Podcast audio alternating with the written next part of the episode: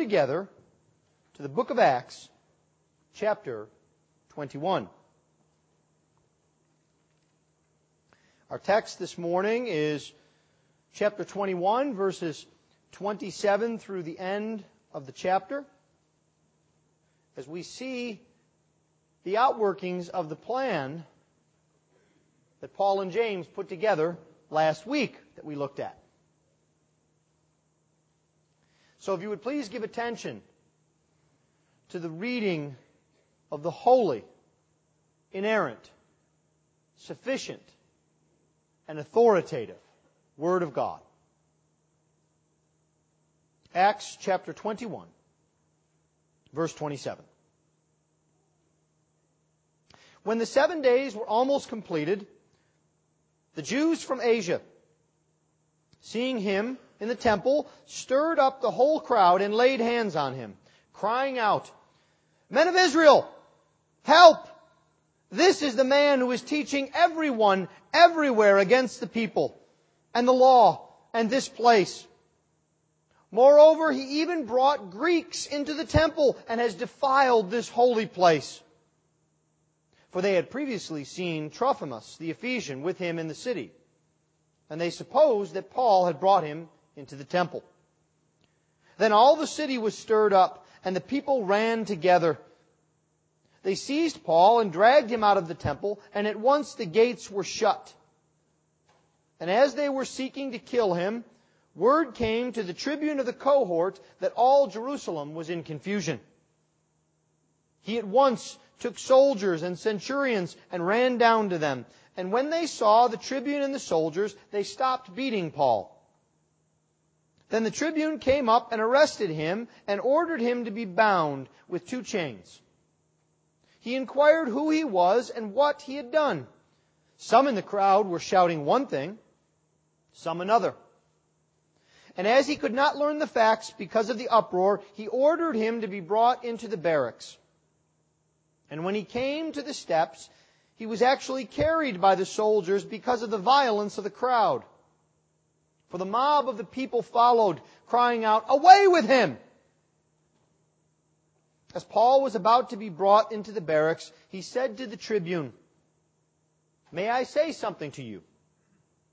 And he said, Do you know Greek? Are you not the Egyptian then, who recently stirred up a revolt and led the 4,000 men of the assassins out into the wilderness? Paul replied, I am a Jew from Tarsus in Cilicia, a citizen of no obscure city. I beg you, permit me to speak to the people.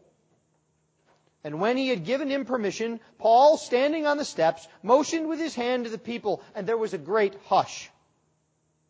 He addressed them in the Hebrew language, saying, Thus far the reading of God's Word.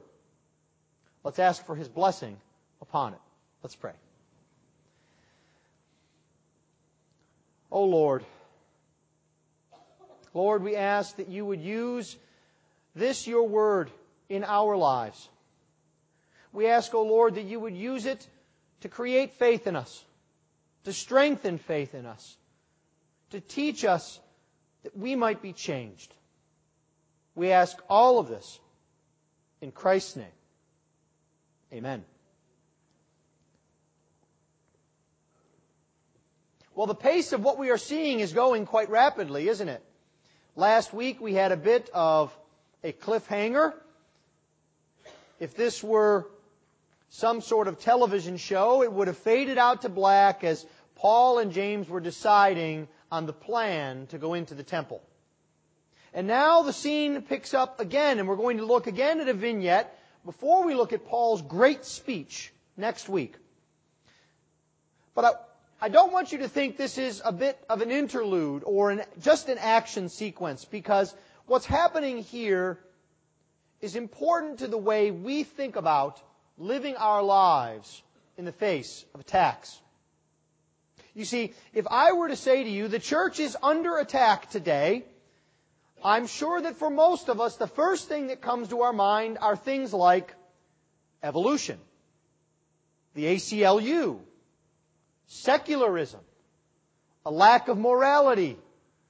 the government, foreign nations. We would not think of other churches.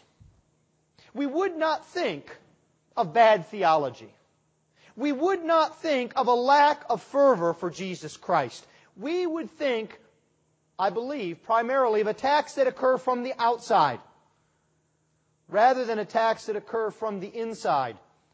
From within the visible church, from within professing believers in America, and from within our own very hearts. You see, it's these kind of attacks that are the most dangerous. It's that kind of attack that Paul is facing here this morning. Because you see, those who are rushing quite literally to kill him are the stand up, religious leaders of the day.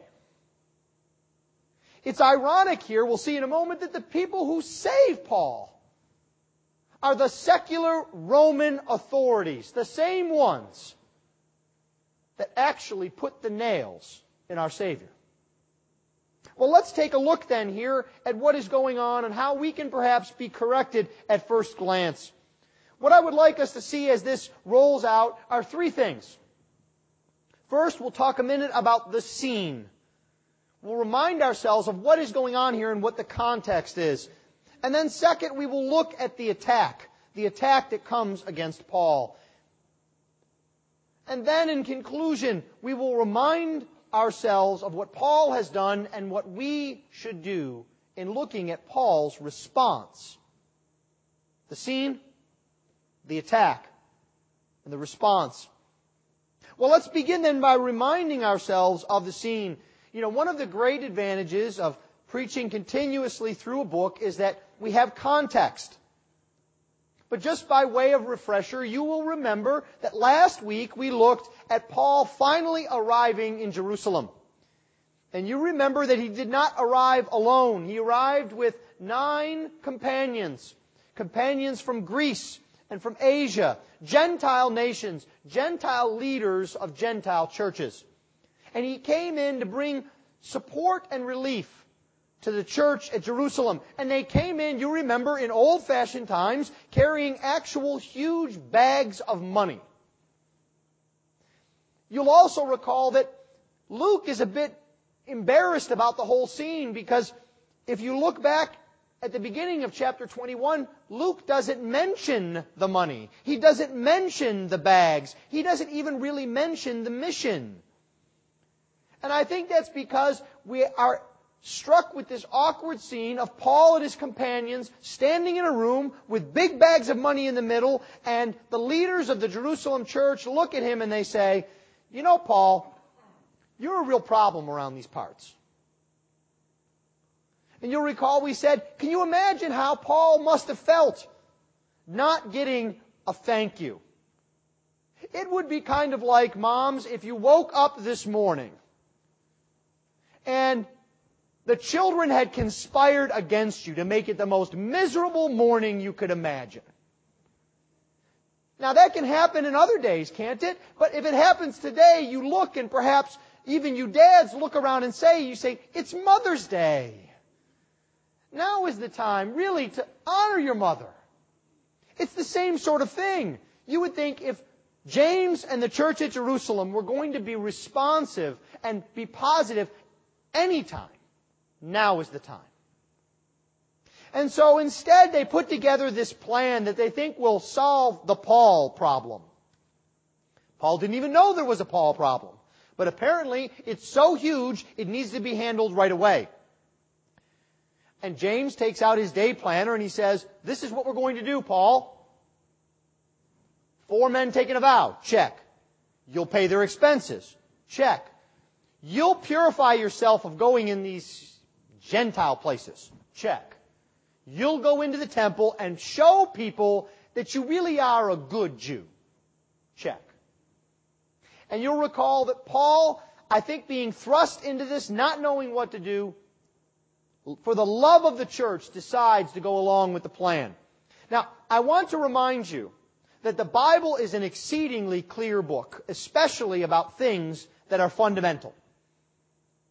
About salvation about who God is. But there are some things in the Bible that we're not so sure about. It's difficult from this text to know whether Paul did the right thing or the wrong thing. Especially now when we are faced with the situation in the temple. You see, Paul was placed in an impossible position.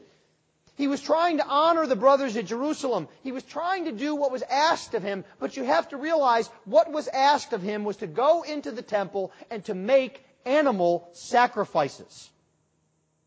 Think about that. What would you think if right now we went into the back room and we pulled out a heifer and I said, you know what we're going to do in honor of the Old Testament, in honor of sacrifices, to remember the Old Covenant, we're going to sacrifice a heifer here now for all of our sins. I think you would rightly conclude I was a bit off my rocker. That I had forgotten the gospel that we don't need sacrifices anymore. That just as we have read in the book of Hebrews, that there is no more sacrifice for sin because Jesus has paid the price. Now you're getting a bit of a feel for how difficult a position Paul was in. Rumors are swirling around. There's lots of false information. And this is a very, very tense time of year. It is the Feast of Pentecost, and tensions are always high around feast days. It's when the Jews are always a bit agitated that they are under the Roman thumb. And you can appreciate it that at these times, even the slightest misunderstanding can explode. I'll give you a, a, modern illustration to help us. Some of you may be familiar with the phenomenon of celebrities and athletes putting dumb things up on Twitter. And you look at it and you say, well, you know, that doesn't really matter. So they made a, a statement that's silly. But when someone puts something up that's silly about Osama bin Laden the day after he has been killed, then everyone is a bit more tense. Right? Does this man understand what it's like to be an American? Does he know what we're up against? Does he remember 9-11? You see how the blood pressure can get elevated? That's what happens here at Pentecost. And so these rumors are swirling around and Paul is trying to lay low, but you see there is a real problem. There is a powder keg here in Jerusalem. We see this later in the story because you see the Roman leader just assumes that Paul is the return of a rebel. He says, aren't you that Egyptian? You know, the guy that had the 4,000 assassins and he tried to overthrow the government of Jerusalem? You see, there's always rumors of a rebellion, of an attack. The Jews at this very moment are plotting against Rome. And what better place to plot than in the temple? Because it's the one place the Romans couldn't go in the Jewish area of the temple. The Romans were so aware of this that they had a fortress right next to the temple. If you're wondering how so many Roman soldiers got down into the, the outer gate so quickly, it's because Herod built a fortress right up against the temple. Two sets of stairs were all that separated a thousand Roman soldiers from the temple. It's a very, very tense time. So what happens here then? Paul goes into the temple. He's trying to to fulfill this vow. He's trying to lay low. He's trying to help the Jewish brothers. He's trying to make their situation of evangelism amongst Jews in Jerusalem easier. This is really hard for Paul. And in verse 27, we see that some Jews spot him. Now, these are not just any old Jews. These are Jews most likely from Ephesus. The text tells us it's from Asia. We think that they are from Ephesus because they actually recognize Trophimus. They know who he is, that he is a Greek. These are the same kinds of Jews that have plotted to assassinate Paul, that have stoned Paul, that have attacked Paul, that have tried to kill him so much so that he's had to escape by boat, escape by being lowered in a basket over a wall escape by being dragged away by helpers and friends. They see Paul and they are out, literally, for blood. They see him and they cry out, Men of Israel, help! Now, I want you to imagine this. Imagine that yesterday you're in the mall and you're shopping for that belated Mother's Day present. And you're looking around and there's not as much as you'd hope for and people are bustling around and all of a sudden in the middle of the mall a dozen people start screaming and yelling, help! We've got to take action now! You can imagine the confusion. Kids running, people turning. Where's the fire? What's going on? This, all of this uproar occurs here in the temple. You see, they are trying to stir up trouble. And you can just imagine Paul. He probably says to himself, I just wanted to lay low. I just wanted to get this over with. I only wanted to bring some help for starving widows. Because he's seen this sort of thing before. I think he knows where it's going. He did tell us that he was prepared to die in Jerusalem. And he begins now to be attacked by these people. First, he is attacked verbally. And it's an attack that comes threefold. They say, Men of Israel, help! This is the man who is teaching against the people, against the law, and against this place. Now, this is a typical over the top attack. You parents will recognize these sorts of words in your household. Well, all the time. Well, you never. Everybody, everywhere does this. Right? And your normal response is, well, I'm sure there's someone that doesn't do that. I'm sure there's something else that's different. But you see, what they are accusing Paul of is saying that all Paul is about is going and trying to destroy our religion. He's trying to do the Romans' work. He's trying to wipe us out. Everywhere he goes, he teaches everywhere, everyone against us. They're doing as much as they can to make Paul an enemy of the Jews. Now, what does this mean then to teach first against the people? It means that they are accusing Paul of teaching against the distinctive nature of Israel as a people. You might think of it this way. Paul is the worst anti-patriot you could ever imagine. Now I want you to imagine that accusation getting thrown out on July 4th. That's what's happening here. Paul doesn't love us. He's left us. He's abandoned. He spends all his time in heathen lands. I bet he's pro-Roman. I bet he wants to shut the temple down. He doesn't care for our people at all. You know, our people are proud people. The people of Abraham, Isaac, and Jacob. The people that God called out for himself from Egypt. You see, because their view of God, their view of God's mission revolves around them, not around Jesus. And so to them, Paul is an enemy. He is attacking the people. He's attacking the people and he's attacking the law. Now the law was near and dear to the hearts of the Jews. It was near and dear to them in the same way whether they obeyed it or not. You see, it was an institution. It's the same way, again, if I can give us a modern example, that so many in the church will fight tooth and nail to have the Ten Commandments nailed up in a courthouse and don't have any intention of obeying any of them. You see, it's a symbol. It's what sets them apart.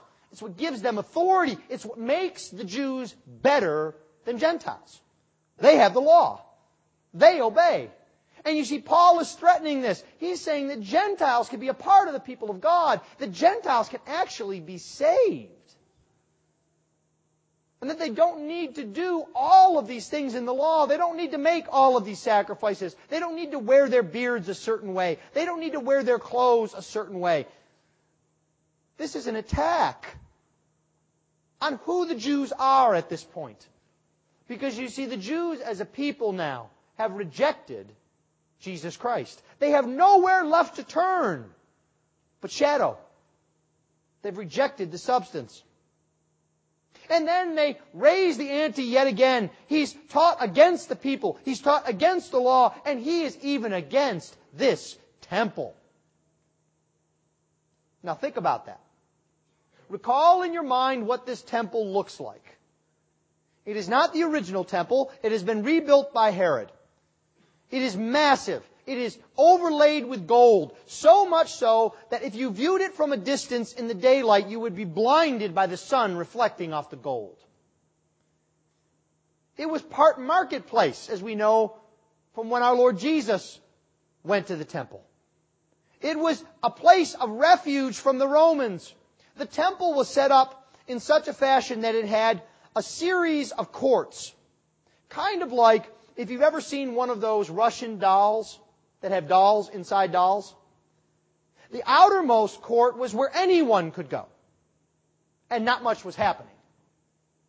And then there was a court where only Jewish women could go. Gentiles were not permitted. And then an innermore court where only Jewish men could go. The women were not permitted. And then another inner court where only Jewish priests and Levites could go. No Jewish men who were not Levites permitted. And then finally the Holy of Holies where the high priest only went but once a year.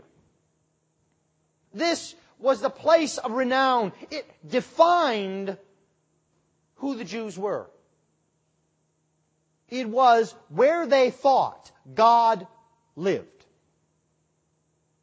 You recall in the scriptures, they had to be reminded over and over again. Even as the first temple was first built, Solomon reminded them and said, God doesn't live in a building. He inhabits the whole earth. And so these attacks come against Paul, that he is attacking their very being. You see, to bring a Gentile into the temple court was a death sentence. There were high placards, high as a man, in Greek and Latin that said, to enter here, Gentile, means death. This is a very serious accusation. But you see, there's an irony here. Paul is in a very sticky spot. He is in a place where his Gentile friends can't help him because he is serving in a way in which they are forbidden.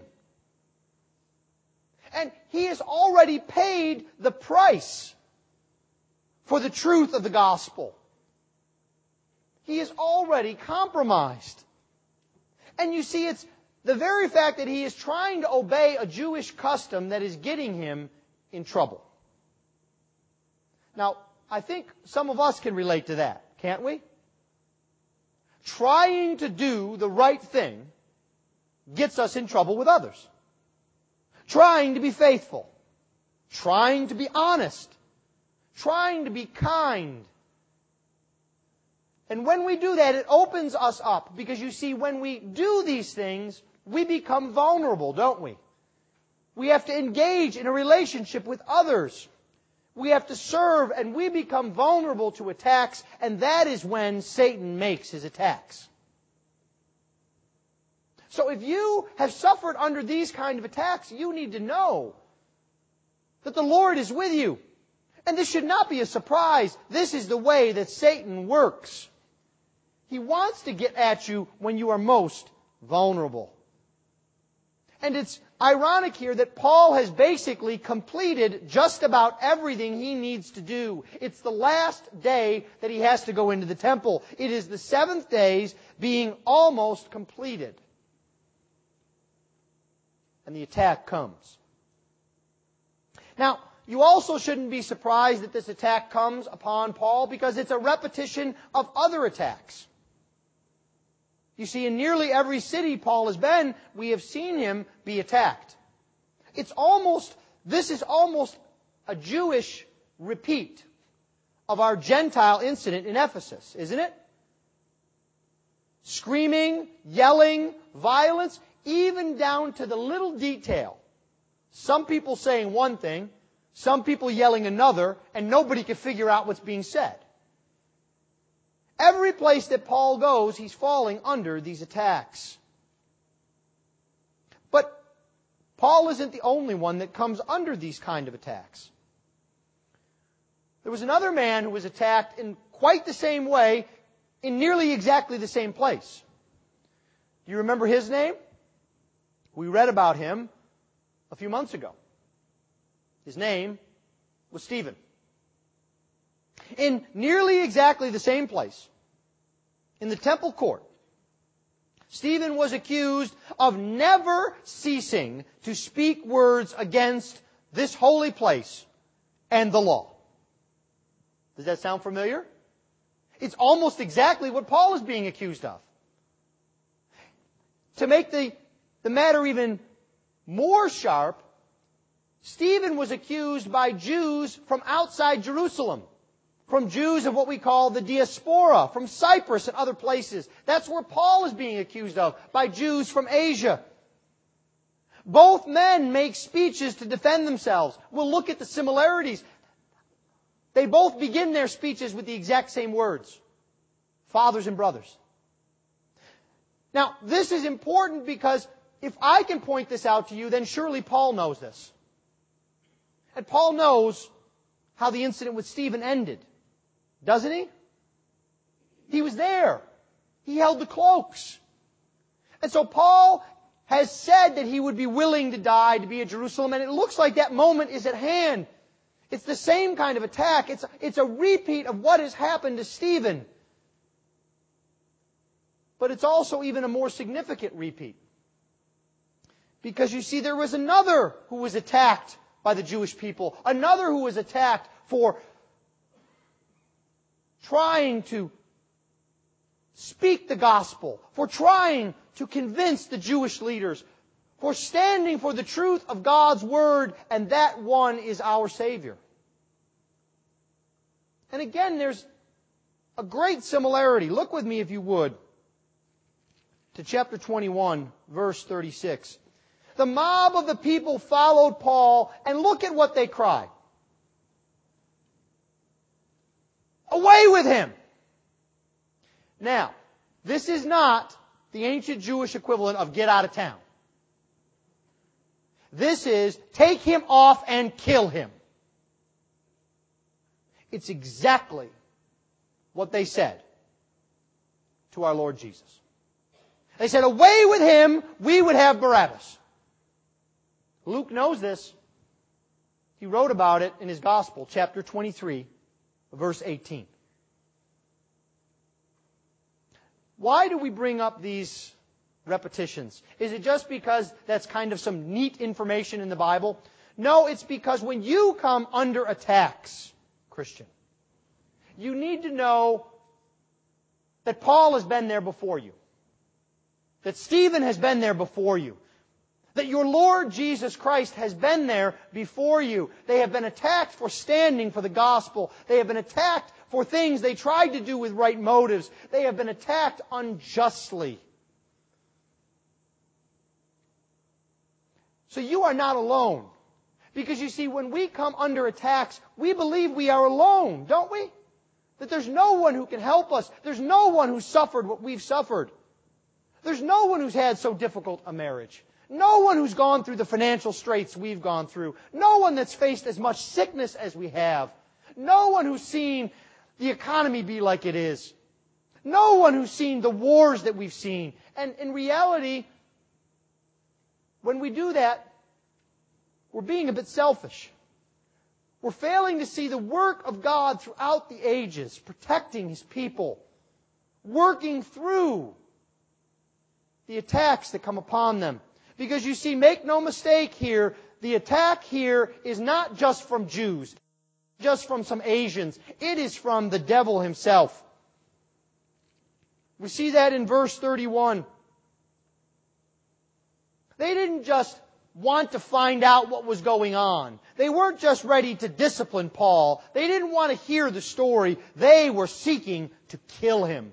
Hatred was burning in their hearts.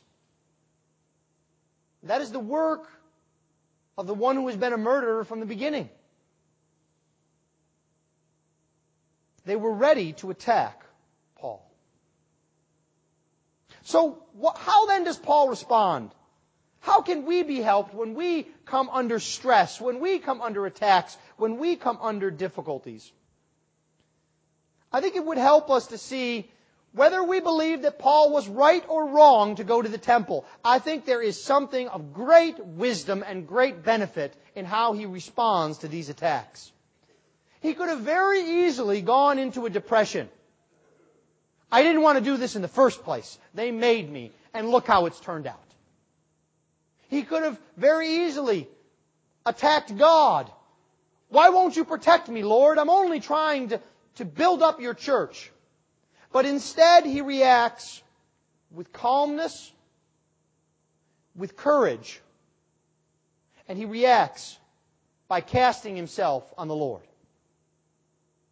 First, I think it's absolutely remarkable the calmness that Paul has.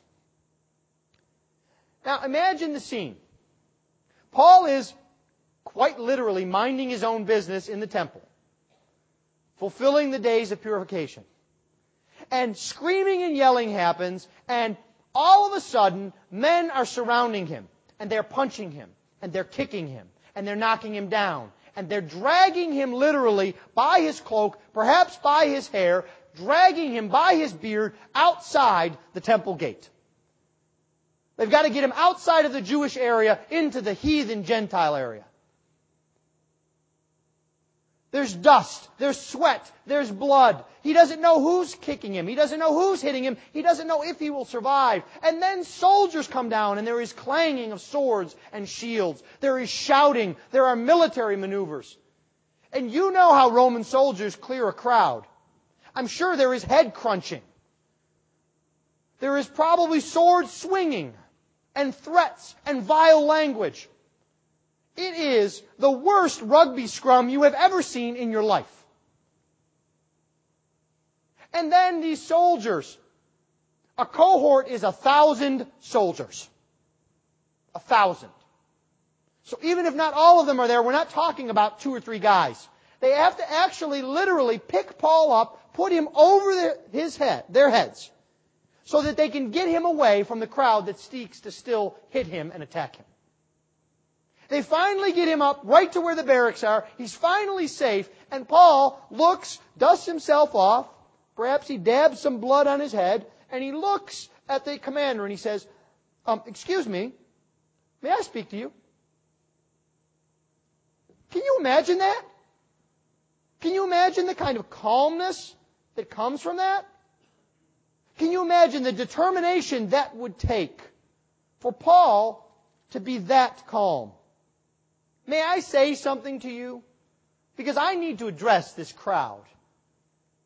Now, I don't know about you, I would just want to get as far away as I could possibly get from this crowd.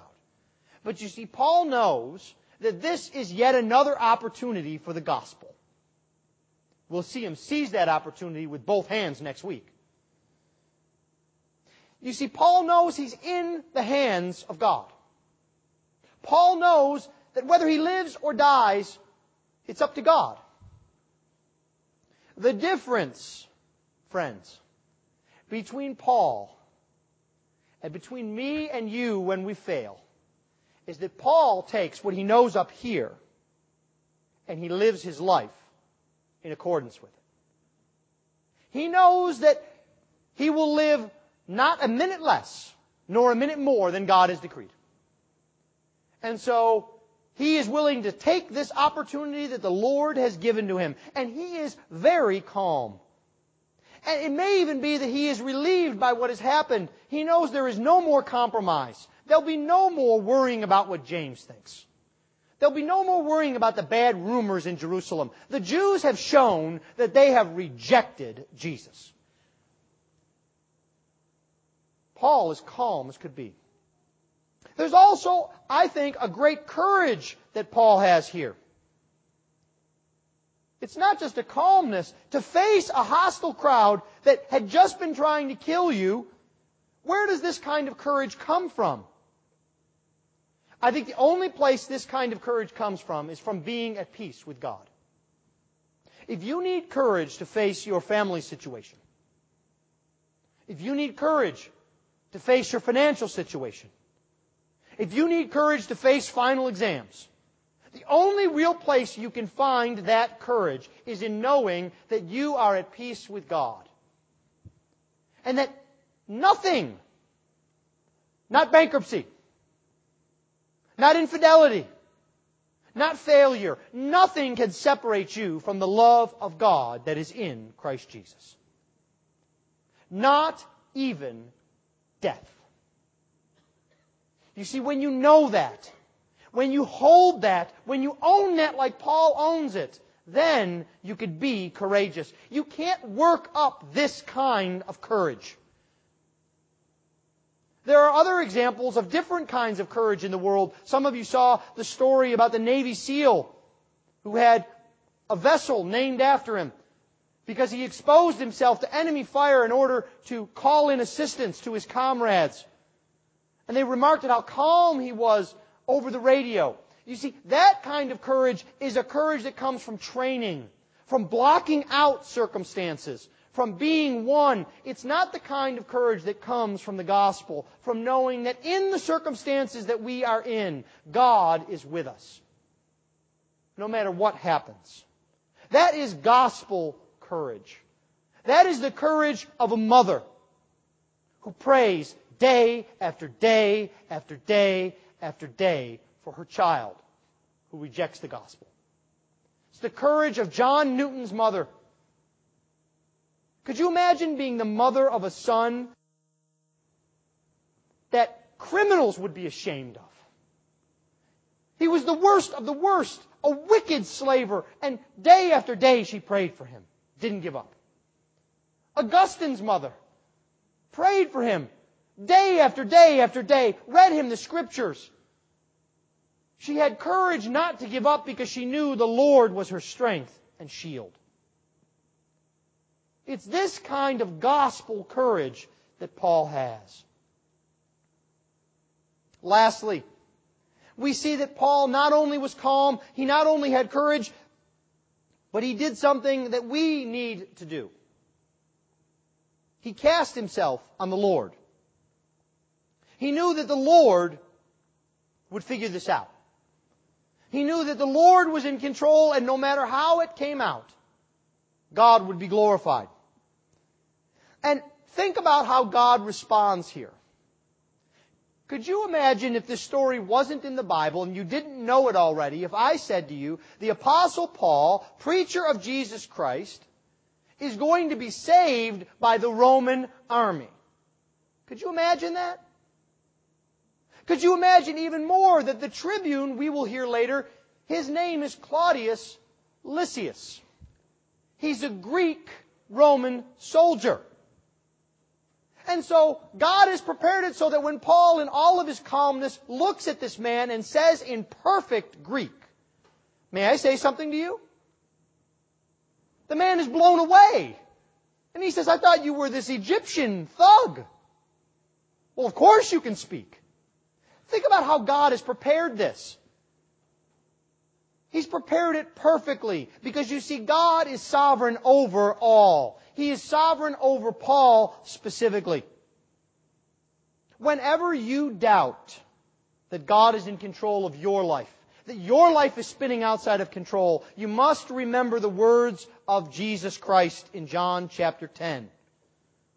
My Father, who has given them to me is greater than all, not most, all. And no one is able to snatch them out of the Father's hand. God is sovereign over your life. He will not let you go. We know that Paul responded even a bit later Thinking perhaps back on this, I am sure that neither death nor life, nor angels nor rulers, nor things present, nor things to come, nor powers, nor height, nor depth, nor anything else in all creation will be able to separate us from the love of God in Christ Jesus our Lord. It doesn't get any more comprehensive than that. God is sovereign over your life, just like He was over Paul. There's another final note of comfort here that God is not just sovereign over our lives, God is sovereign over what we think is spinning out of control. Is that how you view the world when you think about Iran and Iraq and North Korea and floods and typhoons and tsunamis? That the world is completely out of control. You see, here in this situation, we might think God has lost control. His hand is off the wheel. The Jews are in charge. They're doing something with the temple he never expected, never wanted. But you see, that's the voice of the devil. He wants you to think that God is not in control of the world. God knows exactly what he's doing. For you see, when they drag Paul out of that temple and they shut and they lock those gates, it might as well be pronounced from heaven. This is the end of the temple. You have taken my message and you have taken my messenger and you have dragged it out of the temple. And I think at this point, Luke sees that the words of our Savior, as for these things that you see, the days will come when there will not left here be one stone upon another that will not be thrown down. Christian, God is in control of the big things. God is in control of the little things. God is sovereign over your life. Live that theology. Seize life with both hands. Stand for your Savior. Glorify God with all that you do. That's the kind of courage and purpose that the gospel brings. Let's pray. Heavenly Father, Lord, you are so gracious and kind to us. Lord, we thank you that you have given us this, this story, this narrative that we might know that you are sovereign, that you are in control. Lord, we pray that you would grant us calmness, that you would grant us courage, and that you would help us to cast ourselves upon you. For we ask this in Jesus' name. Amen.